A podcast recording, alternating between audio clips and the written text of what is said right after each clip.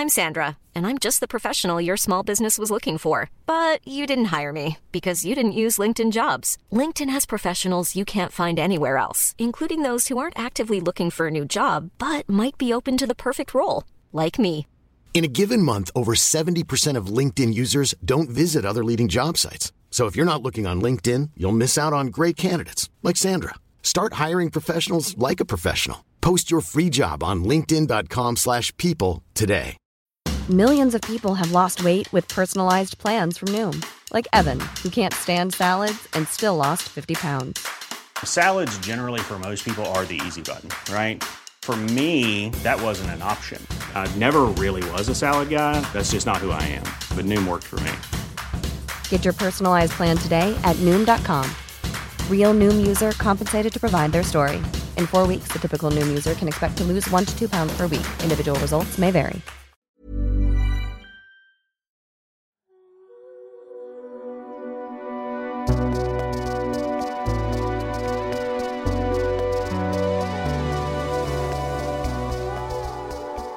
Hello, one and all, and a warm welcome to Book Off, the literary podcast with a difference, and to the first episode of Series 8. Can you believe it? I can't. I'm Joe Haddow, and wherever you are in the world, it's a pleasure to have you with us, whether you're a new listener to Book Off or one of our old friends. And if you've never listened before, well, let me tell you what we do here. We invite two authors onto the podcast to talk about their work, their writing, their lives as writers, and they then go head to head in the book off. This is where each guest will get three minutes and no longer, mind you, to pitch us a book that they love and think that we should all read. And after hearing both pitches, I will then decide which book wins. You, of course, might have a different opinion. So let's meet our two authors on this first episode of Series 8. My first guest today is the author of two poetry collections and four novels. His writing has appeared in various literary journals and Entertainment Weekly listed him as one of their 10 new Hollywood next wave people to watch, ladies and gentlemen. Here to tell us about his brilliant new novel, Hell of a Book, it's Jason Mott. Hello! Hey, how's it going? Really well. Lovely to have you with us. And I'm a big, big admirer of your headphones there, Jason, which I think we'll come to talk about very shortly. Uh, and my second guest is a critic, journalist, and author who is a contributing editor at Harper's Magazine. She's known for her hilarious pieces about Britney and one of my faves, Werner Herzog. Uh, and her work has featured in The New Yorker, The Paris Review, and The New York Times. Here to tell us about her debut novel, The Life of the Mind, it's Christine Smallwood. Hello, and welcome to you. Hi, thanks for having me. It's my absolute pleasure. Uh, we can't all be in the same room because of something called COVID, but um, I should do the uh, virtual introductions. Jason, Christine, Christine, Jason. Hi, Jason. Hey, good to meet you. And uh, you're both joining us uh, from America. I'm over in London in the UK. Um, Christine, you're in Brooklyn. How is it over there? Um, it's uh, nice out today, a little overcast, but you know, no rain, so that's good.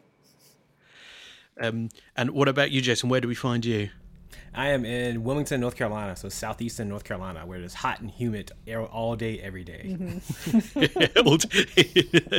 no change there. Nope, never. and uh, coming back to those headphones, I mean, I thought I had some pretty snazzy uh, headphones going on, but you you have, uh, I think you win the prize already on, on the headphones. Yeah, I tried to find the there. biggest headphones I could find, so these are winning the contest. But they they're really good quality though, so it's like, eh, why not?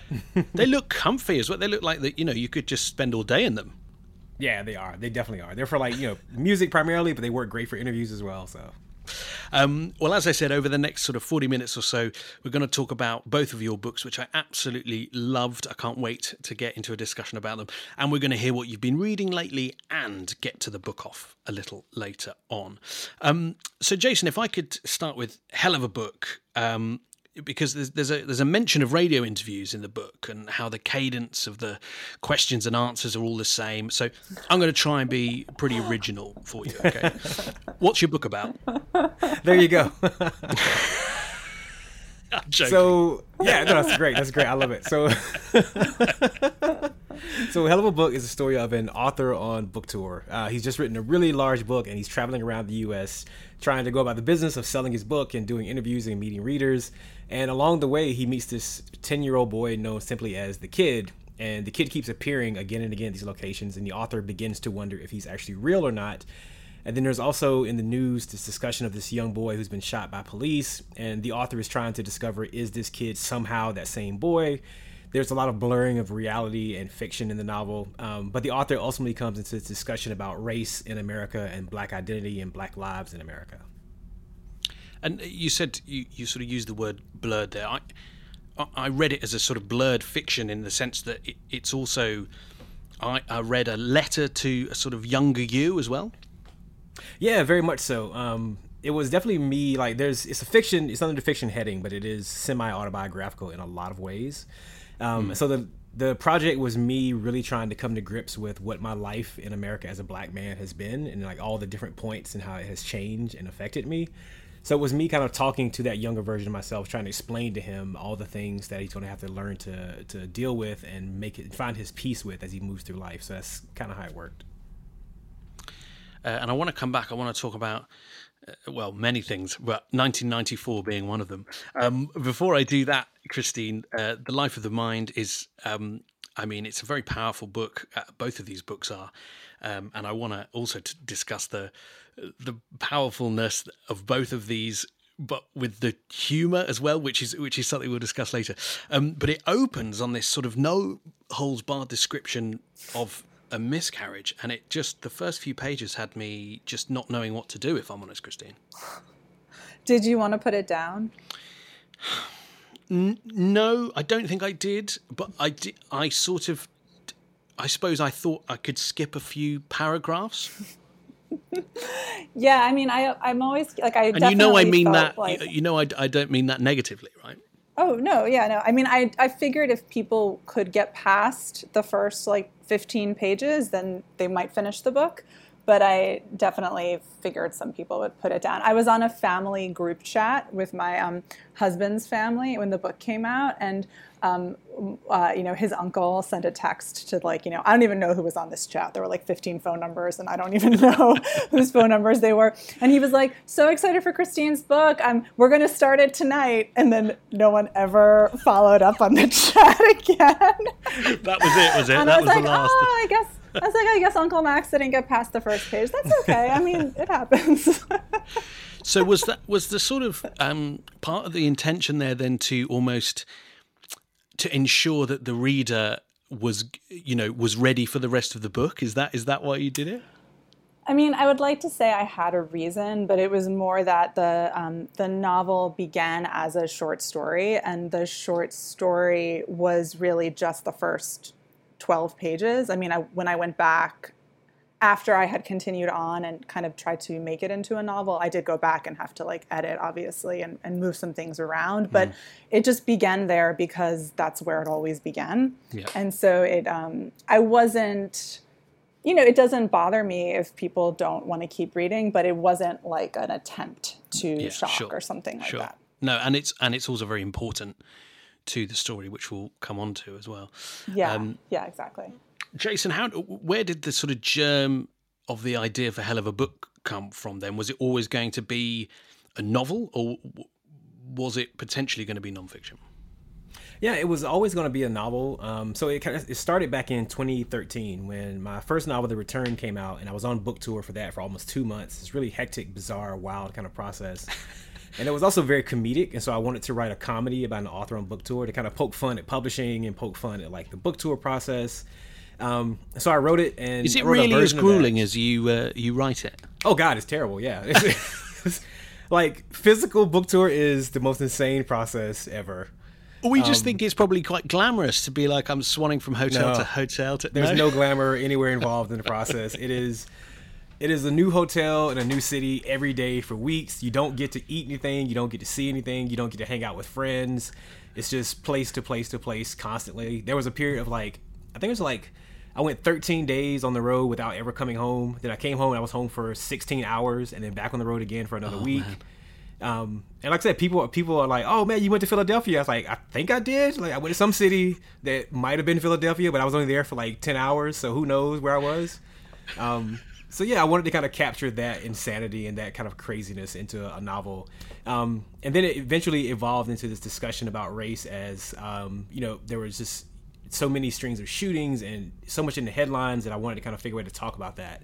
So it became this comedy drama about you know authors and about America. So, which I just think is not only incre- incredibly clever, but just incredibly important as well, because I think we we have to have a, the serious journalism about these problems. We have to be able to watch these news reports to to sort of know what's going on. Yet, I think this way of talking about it is is just really refreshing and and just as important. Do you do you think the same? Yeah, I think yeah, it was definitely my goal. It's like I didn't want to. I mean, it's, it's such a heavy topic for me as a writer. Like I didn't want to bury myself because there were times when like the writing got really difficult because it's such a difficult kind of topic. Yeah. Um, that the comedy actually helped me as a writer with my emotional state because I, I wanted to write have some days of writing where I actually just laughed at what was going on so the comedy became a, a, way to help me get through it, and eventually I hope that would help the reader kind of get through it as well. Um, so yeah, it was it, it was just fun. Also being as absurd as I wanted to be for a while. Like so many of my novels before have been rather grounded, and so this one it felt good to just go completely over the top and scenes that like I was like, there's no way this my editor let this stay in here, and then somehow it just stayed. And it's like, oh, awesome! So it was just a lot of fun. I was I'm so glad you also had fun writing it. Although I imagine yes, parts of it were hard because it is also so fun to read. I think, and that's and, and I'm so glad that that was part of the process for you. Um, Christine, uh, we, we've we've mentioned I think Dorothy, who is the protagonist of your novel. Just just tell us how she came about and and a little bit about her for those that haven't read this book yet. Okay, so my book is about a woman named Dorothy who's an adjunct professor. So she's finished her PhD in English and she's now kind of um, looking for a job, you know, every year applying on the job market and, and not finding anything. And, um, and then the book is set sort of in the direct aftermath of her miscarriage. So the kind of miscarriage she has is um, you get this information kind of retrospectively, but it's um, so she's already had the miscarriage and then, but she's continuing to bleed. So when we meet her, she's in like day six of, of this kind of ongoing bleeding. And so the book is really about um, her sense of things ending but never really being over and kind of what it feels like to live in that place of kind of limbo both with her professional precarity um, her body and then there's like you know all of us living in 2021 spent a lot of time thinking about climate and the fate of you know i learned recently um, i learned recently that it took thousands of years for the dinosaurs to go extinct. Maybe you guys already knew this um, uh, but I was reading a book with my older son, and I was it just really crystallized something for me because I was like, oh, okay, so this is taking thousands of years. Like that's what this is. This is our thousands of years of going extinct, and that really is kind of what my book is about, which makes it sound very heavy. Um, I think it is. It also tries to to be fun with these totally light themes about yeah. precarity and miscarriage and the end of everything. yeah, right. That's it. Yeah, I mean, buy my book. Uh, the thing is, you see, you you're talking about it, and yeah, I'm smiling because it it isn't. You know, there's. It, well, here's a question for both of you, really, because I think that, you know there's there's a sort of brutality to both books, and there's a there's there's serious themes and messages in both of them, and yet they're just they are enjoyable to read, and there is a sort of wit and a humour to them. So, a question for both of you, Jason. I'll ask you first: w- Would this book have ever been written without the humour? Do you think? Yeah, I mean, I think it. I would argue that the book has already been written without the humor. I think there yeah. are because the conversation, like, I'm not bringing anything new to the table. I think I'm trying to pre- present a new perspective to this conversation. Um, but the actual conversation itself has been, you know, it's a conversation that's been written about for decades, you know, hundreds of years, honestly, of American history. It's a conversation about black people in America and the fate that they have. Um, so yeah, it, it, already exists without the humor, but that was where I wanted to make it different and make it unique in adding in that humor, which became a very, again, part of my kind of spin on life and my spin on the topic to add that part of me into it. So yeah. And and Christine, same same for you because this would have been a very different book without that. Yeah, I mean, wit. it's funny. Like, I don't, I don't really know how funny it is. Like, I'm, I'm, I get a lot of different feedback about the book. Like, some people find it really funny, and I think some people find it really depressing. And um, that's like a, a sweet spot for me, you know, like where true despair meets meets comedy. And but while I was writing it, I have to be honest, I wasn't trying like I was trying to make the character extremely vulnerable and she's kind of cringy. And like so I just kind of just went towards that as like hard as I could. And then it turned out that the result was this like thing that's fun to read and that's funny. Um, and so I wasn't like it sounds like Jason kind of enjoyed writing his book. Is that right? Yeah, like I didn't enjoy writing my book. I was very I felt extremely abject while writing it. It was also my first book, which maybe is a is a totally different experience. Um, uh, so the kind of stakes of like failure felt really like pressing, and but maybe those stakes are always there. I don't, I don't know. Um, but yeah, I guess I'm just saying that I'm glad that people find it funny. I do when I read it out loud, giggle. But while I was writing it, I wasn't like like oh, this is like a great moment. You know, I was more just like am I describing like the shame and humiliation of this as concretely and specifically as I can? Yeah, and actually, it's interesting you're talking about uh, that because I think it. de- I think depending on who reads the book and where they're coming from, Dorothy will read as a different character, Yeah. as either someone who's perfectly normal or someone who's like a bit dysfunctional. And I, I wondered if that was sort of part. That was part of her creation. Yeah, I mean, I thought she was perfectly normal, but I have learned that she's Yeah. actually like deeply dysfunctional, and and um, maybe like a narcissist or just like a lot of interest. It's just really interesting. Like again, like Jason, I think has a lot more experience with this, but putting a book into the world, you really do learn a lot about what's there in it. Yeah, I, I totally agree with that. And it's funny, like I want to just want to say, like I don't think anyone ever enjoys writing a novel. I think it's impossible to enjoy writing a novel.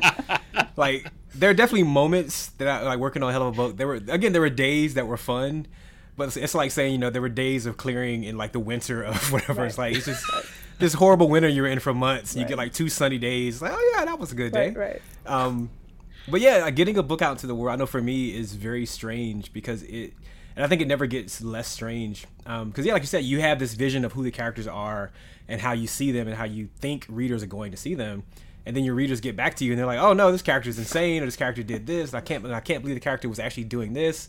And you're like, wow, what does that say about me that I totally, I see this as totally fine and totally normal, and other people are freaking out or like, it's like, oh, okay, something interesting there. Yeah. there is something about it, you know, a book going out into the world though, because and I've had this conversation with with a lot of authors when they say, you know, it really is sort of then out of your hands by the by the fact that you've you've written it and you've said what you wanted to say, or you know, but how it's perceived and the different reader, you know, it's like that's you can't do anything about that, right? That's just the way it is. Yeah, it's never it's and that's I think that's one of the the tenets and like one of the big secrets of writing is that like every reader and one of my one of my writing mentors told me this and I found it to be very true. He said every reader comes to the page and the first question they ask is how is this actually about me? Mm. Mm-hmm. And that is what they always look for in the books that they read and things they read. It's like it's not it's never about what the author wants it to be about. It's about them as the reader and their life and how does it talk to their lives. And that's how you get that personalization where you said X, but your reader goes, No, I saw Y, and this is actually about Y, and I've decided that forever now. It's so true. And you kind of just go, yeah, right, okay, that's yeah, cool. you just you have to. You have to. Yeah, and then the you know a great book, many people can find themselves in it. Mm-hmm, yeah. Mm-hmm. Yeah, absolutely right. Um, I referenced 1994 earlier because it's referenced in the book, Jason, as uh, being a good year. And, you know, I love just uh, uh, think back to that, that time when I was young and buying music and not having to worry about anything. I was like, yeah, man, that was a great year, 1994. And then hearing, then hearing uh, you talk, Christine, about sort of the extinction of uh, dinosaurs, and I said, "This is this is what this is literally what happened the other day." Right, I was looking out of the window of my flat. Um, it had been sunny. Uh, I mean, it is August when we're recording this. It had been sunny, and then it turned into a sort of biblical shower. and it had been doing this for the last few days. And I um, turned to my wife and I said, "The planet is dying," and it was like.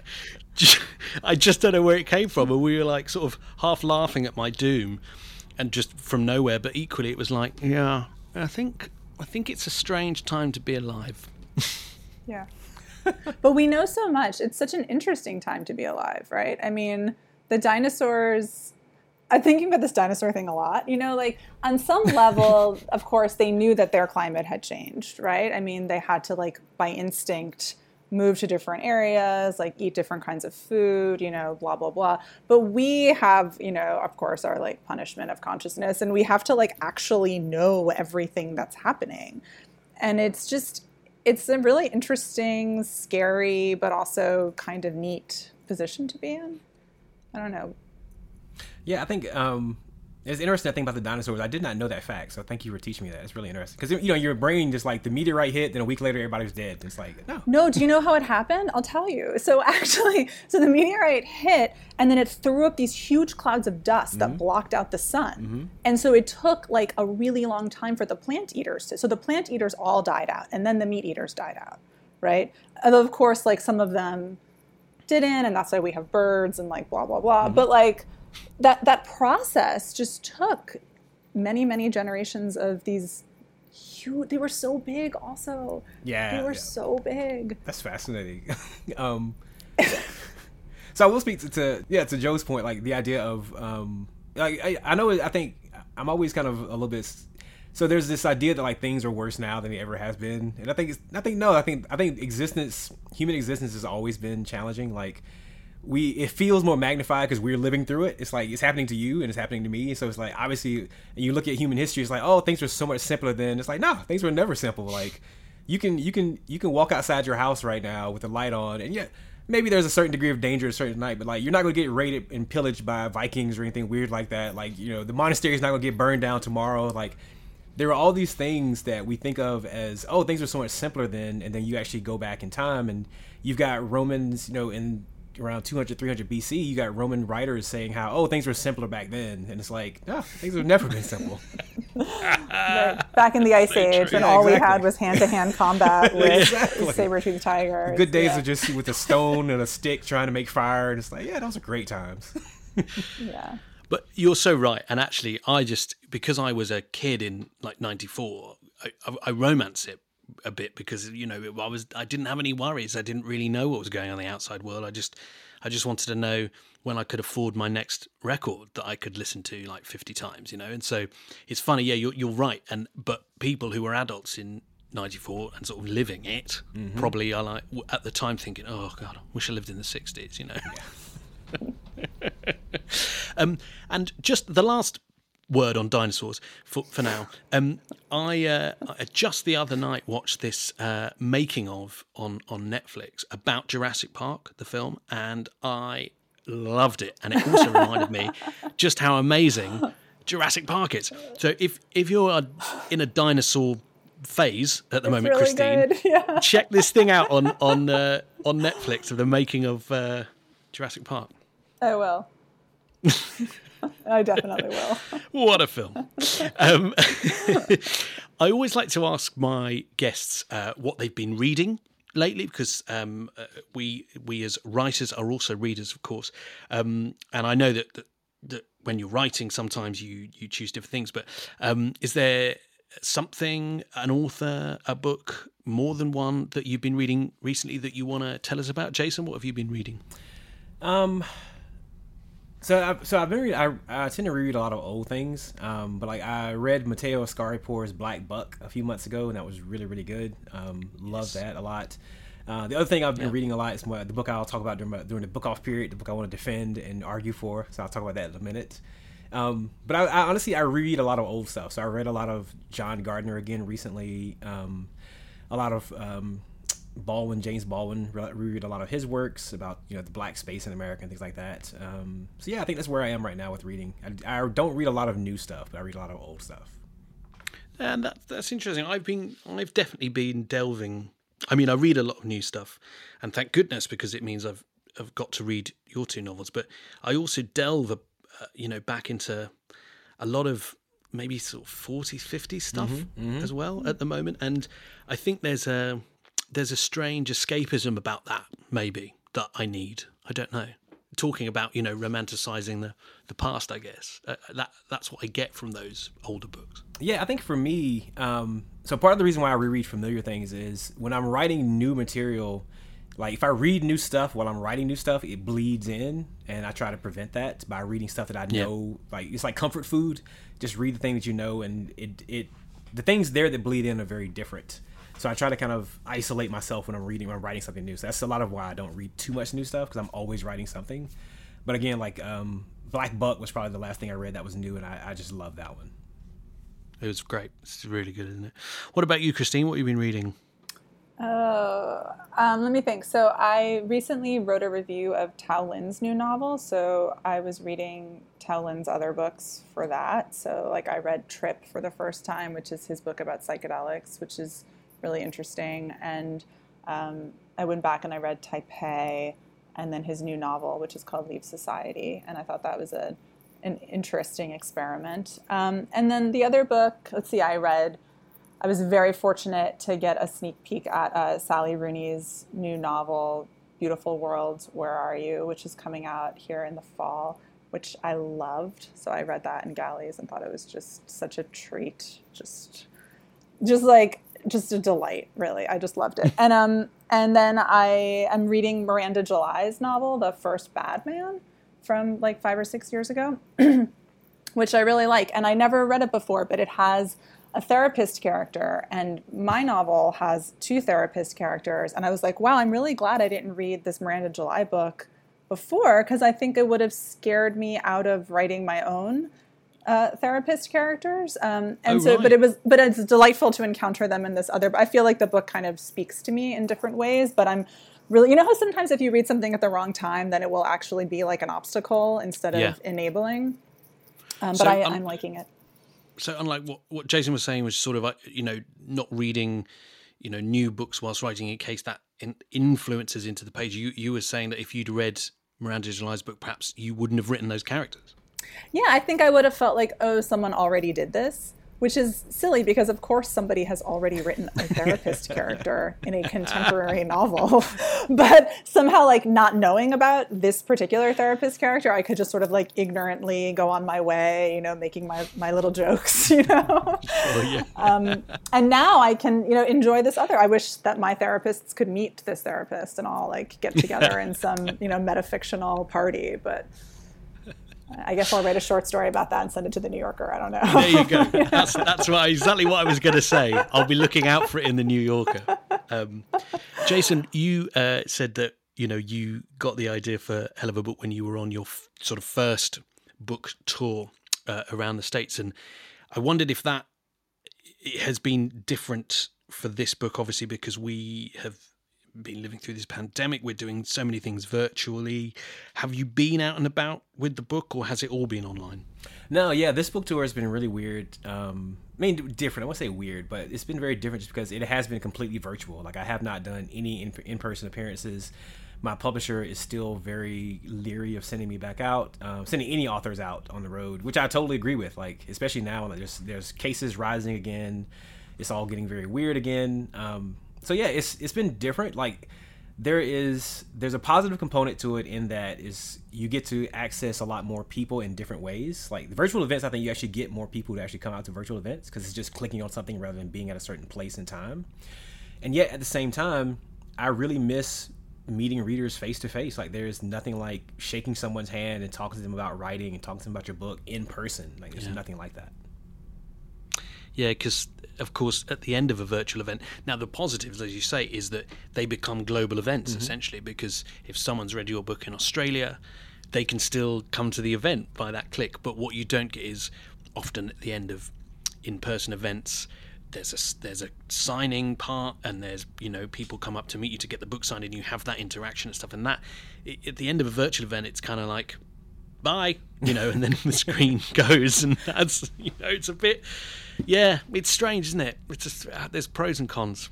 yeah course. yeah i'm hoping that i'm curious i'm hoping that by next year i'll be able to go when paperback comes out i'll be able to actually go on physical book tour again and meet people I mean, because after you know a year and a half in quarantine now, we're all just dying to meet people again and just Yeah. be around people. I think so. Hopefully things will get better. I tell you what, though, you're going to be even more tired than you were from the first one because we're so out of practice. You're going to be knackered. well, I hope you make it over here. Come and see us in the UK. That'd be great. I hope so too. Thanks. Um, and before we do the book off, Christine, are we allowed to just talk about Werner Herzog very quickly? Oh, Oh, please do. Oh gosh, I don't know. I, I think the piece that you're referring to, I wrote 11 years ago, so I'm not sure what I can say. Why don't you That's tell all me what Oh. you think about Herzog? I would just wanted to. The only reason I bring him up is because uh, I've I'm a sort of. Do you know Werner Herzog, Jason? The Oh yes, I'm a massive Herzog fan. Like Right. very much so. then we okay. Then this is brilliant because I have only really got Herzog over the last few years, right? and I've seen interviews with him from the 70s, 80s, and then I've seen more recent ones, and I've watched some of those classic Herzog movies, and I've watched some of his new stuff like uh, Family Romance LLC, and I'm just fascinated by the man now, and I just think he is. Um, he calls himself. He doesn't call himself an artist, does he? He calls himself like a soldier, I think, or something. I, I just think he's so. Um, he's so cre- like such a creative. I don't know. There's just something mm-hmm. so he just does what he wants and he puts his mind to something and he sort of doesn't give a shit what anyone thinks, and that is just very inspiring to me. Have you seen the one where he eats his shoe? no, I haven't seen the one where he. Jason, eats his you've shit. seen that one, right? You've seen that one? He, I've heard about that one. I have not seen it yet. He though. loses a bet and then he cooks his boot and eats it. I haven't seen It's that. cool. I'm have That's to something a up. man would do. I mean, like, not to make it. That's a cheap joke that I just made, but it just Yeah. does feel that way to me. Like, Yeah, I mean, there's some truth in that. you could There's- do that, there's or you could also not do that, and yeah. that would be fine too. But if anyone, if anyone was going to eat their shoe, like there's a multiple choice test of like which person here ate their shoe in a bet. Totally. Like Herzog's the top of that pick. totally, totally. Yeah.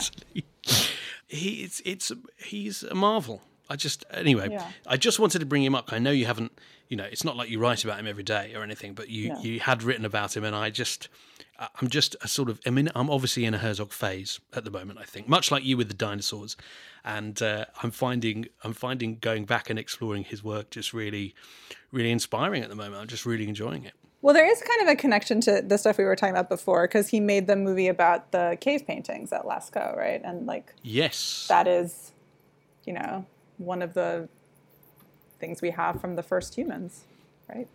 There you go. See, we've brought So- you've like a true journalist. You've brought it full circle. deep time is like the most interesting thing. I mean, I've also been with my kid. I'm reading about the Ice Age, and it just like really puts our lives in a lot of. I mean, I've just been think, just thinking so much about how brief this this journey is.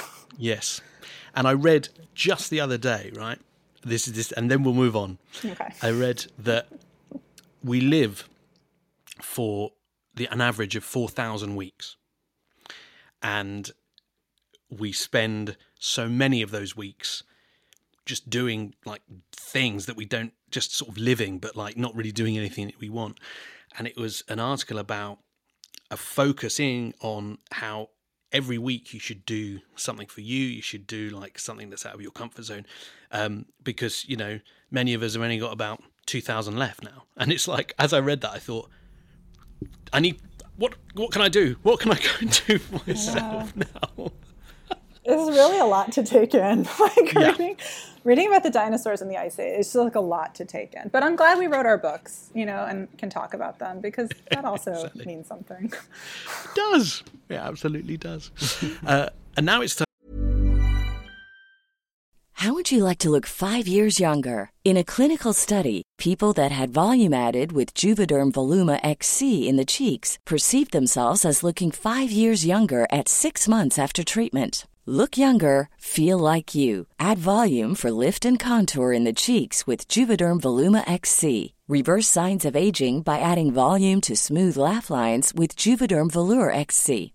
For important safety information and to find a licensed specialist, visit juvederm.com. That's J U V E D E R M.com. Not for people with severe allergic reactions, allergies to lidocaine, or the proteins used in Juvederm. Common side effects include injection site redness, swelling, pain, tenderness, firmness, lumps, bumps, bruising, discoloration, or itching. There's a risk of unintentional injection into a blood vessel, which can cause vision abnormalities, blindness, stroke, temporary scabs, or scarring. Talk to a licensed specialist to find out if it's right for you. I'm Sandra, and I'm just the professional your small business was looking for. But you didn't hire me because you didn't use LinkedIn jobs. LinkedIn has professionals you can't find anywhere else, including those who aren't actively looking for a new job but might be open to the perfect role, like me.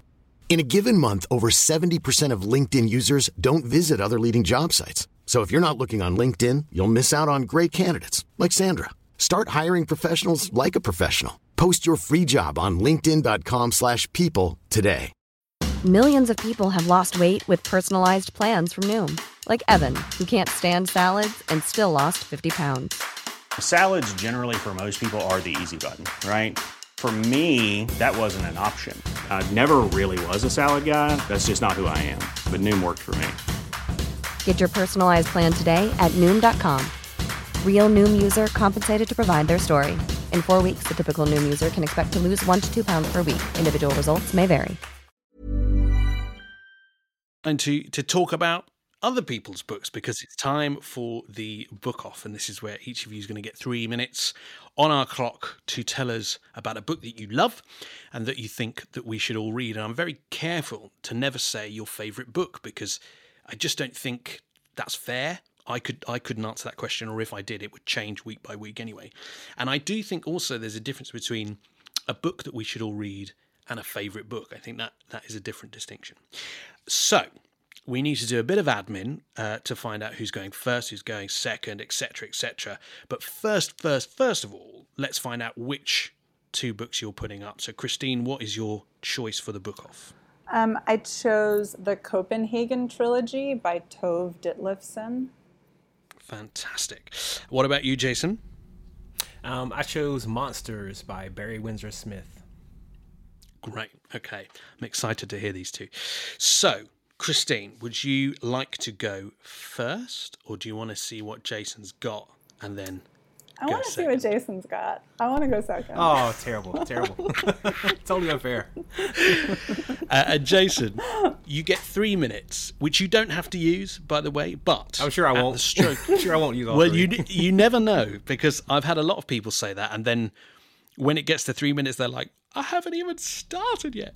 Um, when we get to the three minute mark, I will either be honking you out or ringing you out with a school bell. Now, which one would you prefer for your three minutes? Um, the the honker. I think the honker would be most uh, um, attention getting. A very good choice, sir. A very good choice. All right. So, uh, me and Christine are going to be quiet now. We're going to hand the reins over to you, Jason. And it's uh, three minutes on the clock if you want to use them all to tell us about monsters. Over to you. All right, cool. No pressure though, right? um, so, Monsters is a graphic novel. So, if you're looking to sound cool when you talk to your friends that you're reading graphic novels, this is one of the best choices you can go for.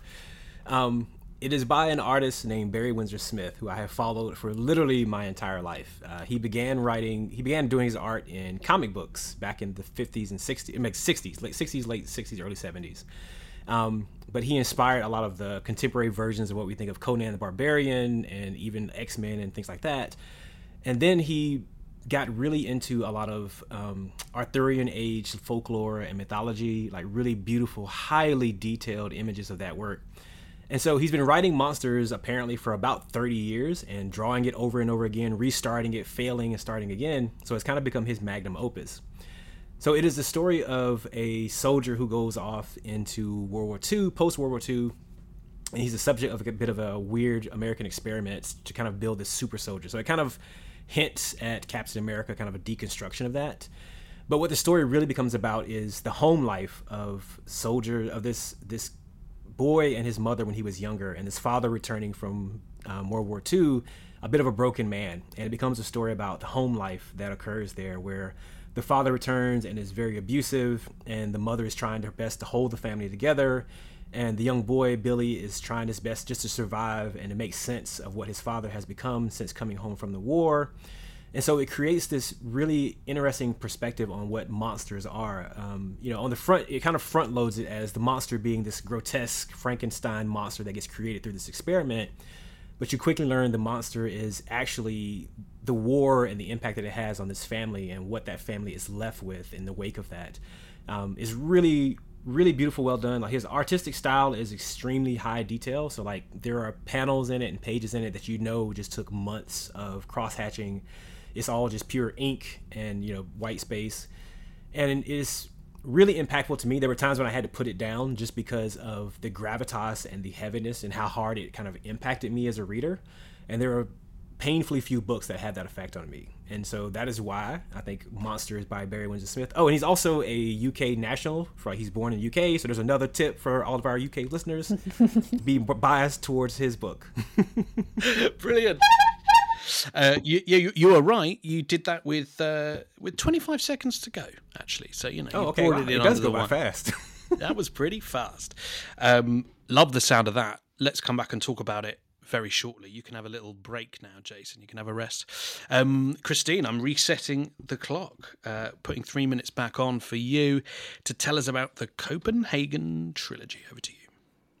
Well, so I guess I have a kind of opposite um, selling point, which is um, not it was so good I had to put it down, but it was so good I couldn't put it down.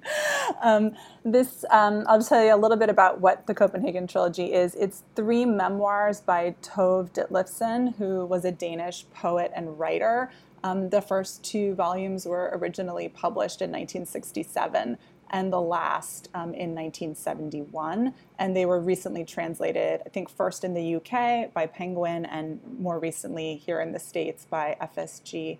Um, the book is pretty amazing. At first, you kind of think you're reading just an ordinary buildings Bildungsroman about an artist. Kind of, you see in the in the childhood volume, she's a little girl, kind of growing up and misunderstood by her family, and having you know adventures that a child has, and then she discovers her talent of, for poetry and her love of poetry. And then through these series of accidents, she um, finds her way into the literary world. But then in the third volume, this man enters her life, and it really is like we meet the devil. You know, it's like the book just kind of goes through this door, and her life just goes through this door, and we go through it, and there's just like no ground, there's no floor there, and everything just starts falling you know, and she becomes, um, because of this man, she becomes addicted to Demerol.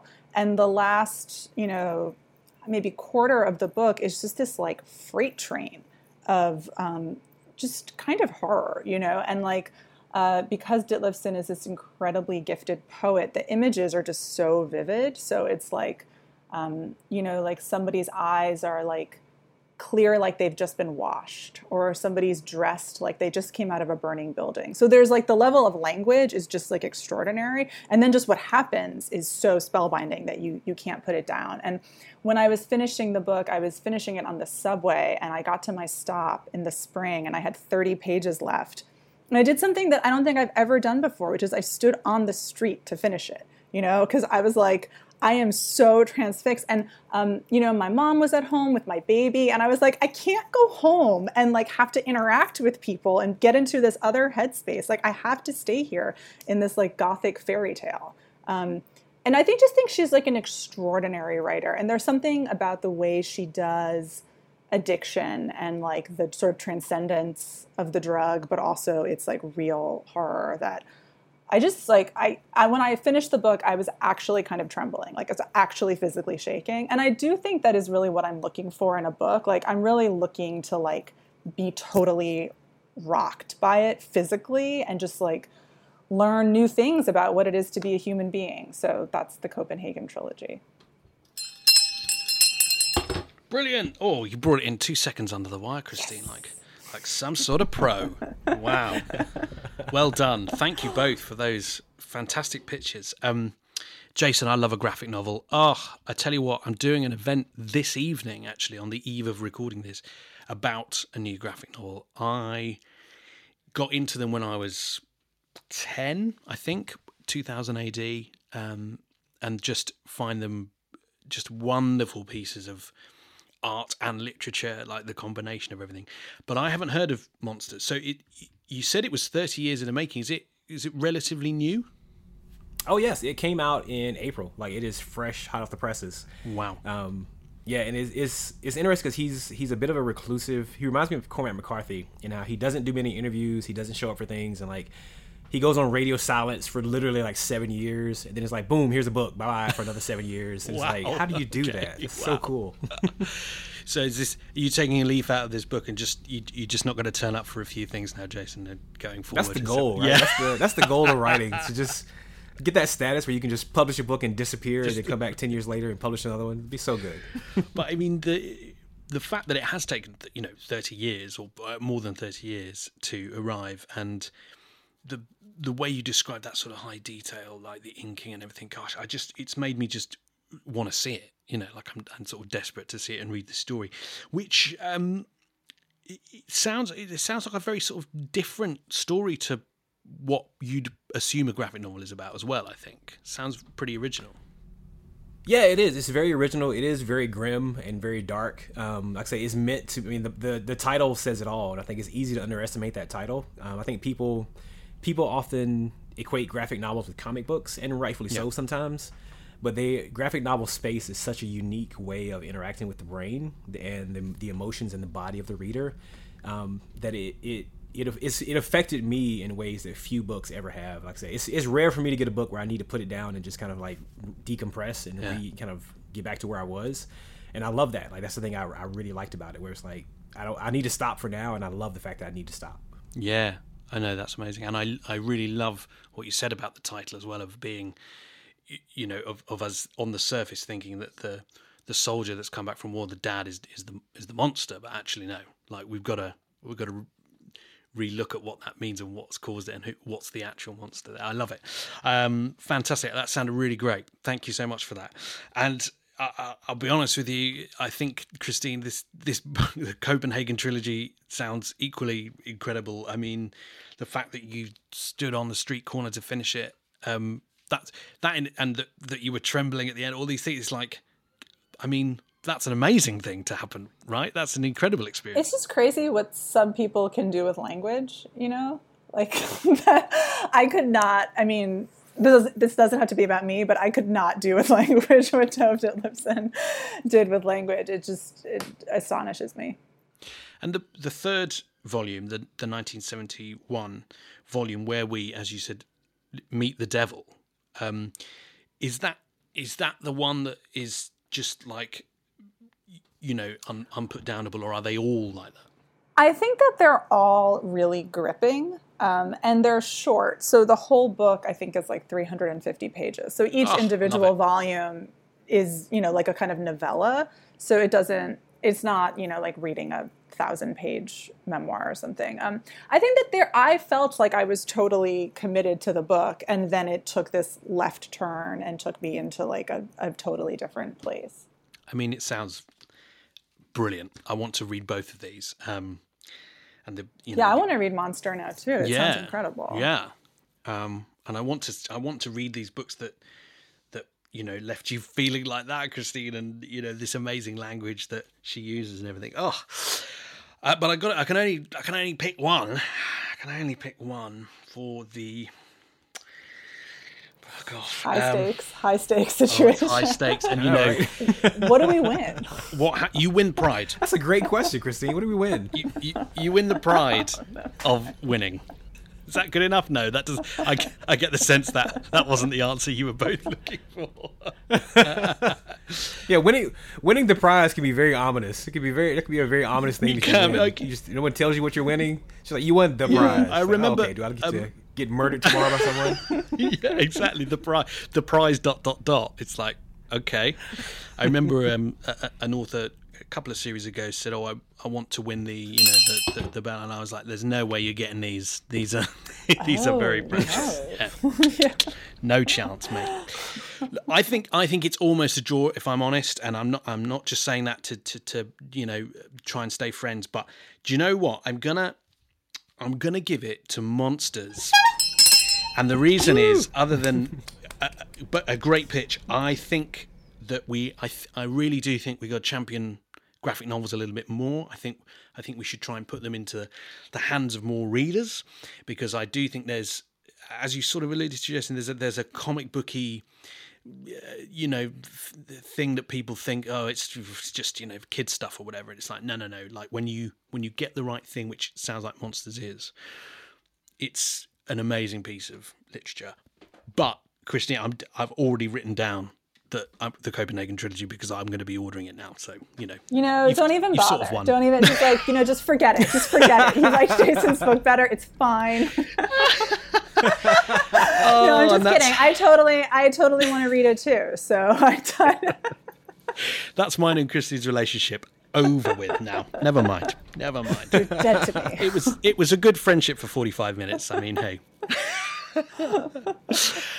Hell of a Book by Jason Mott is out now. It's published by Trapeze, and The Life of the Mind by Christine Smallwood is also out. It's published by Europa Editions. Um, I could talk about these books all day. I could talk with both of you all day, but we've come to the end of our time, and it's been an absolute pleasure. Jason, Christine, thanks so much for being here and for taking Behind Book Off. Terrific. Thanks for having me. Thank you.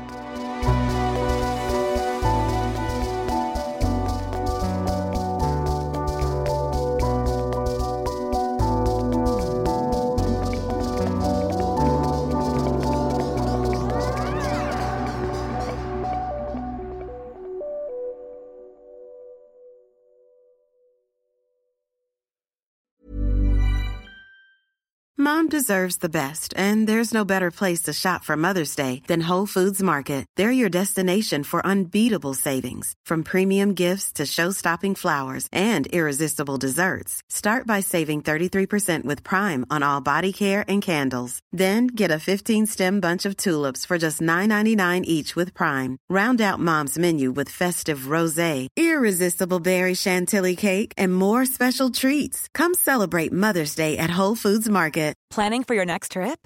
Elevate your travel style with Quince. Quince has all the jet setting essentials you'll want for your next getaway, like European linen, premium luggage options, buttery soft Italian leather bags, and so much more. And is all priced at 50 to 80% less than similar brands. Plus, Quince only works with factories that use safe and ethical manufacturing practices. Pack your bags with high-quality essentials you'll be wearing for vacations to come with Quince. Go to quince.com/pack for free shipping and 365-day returns.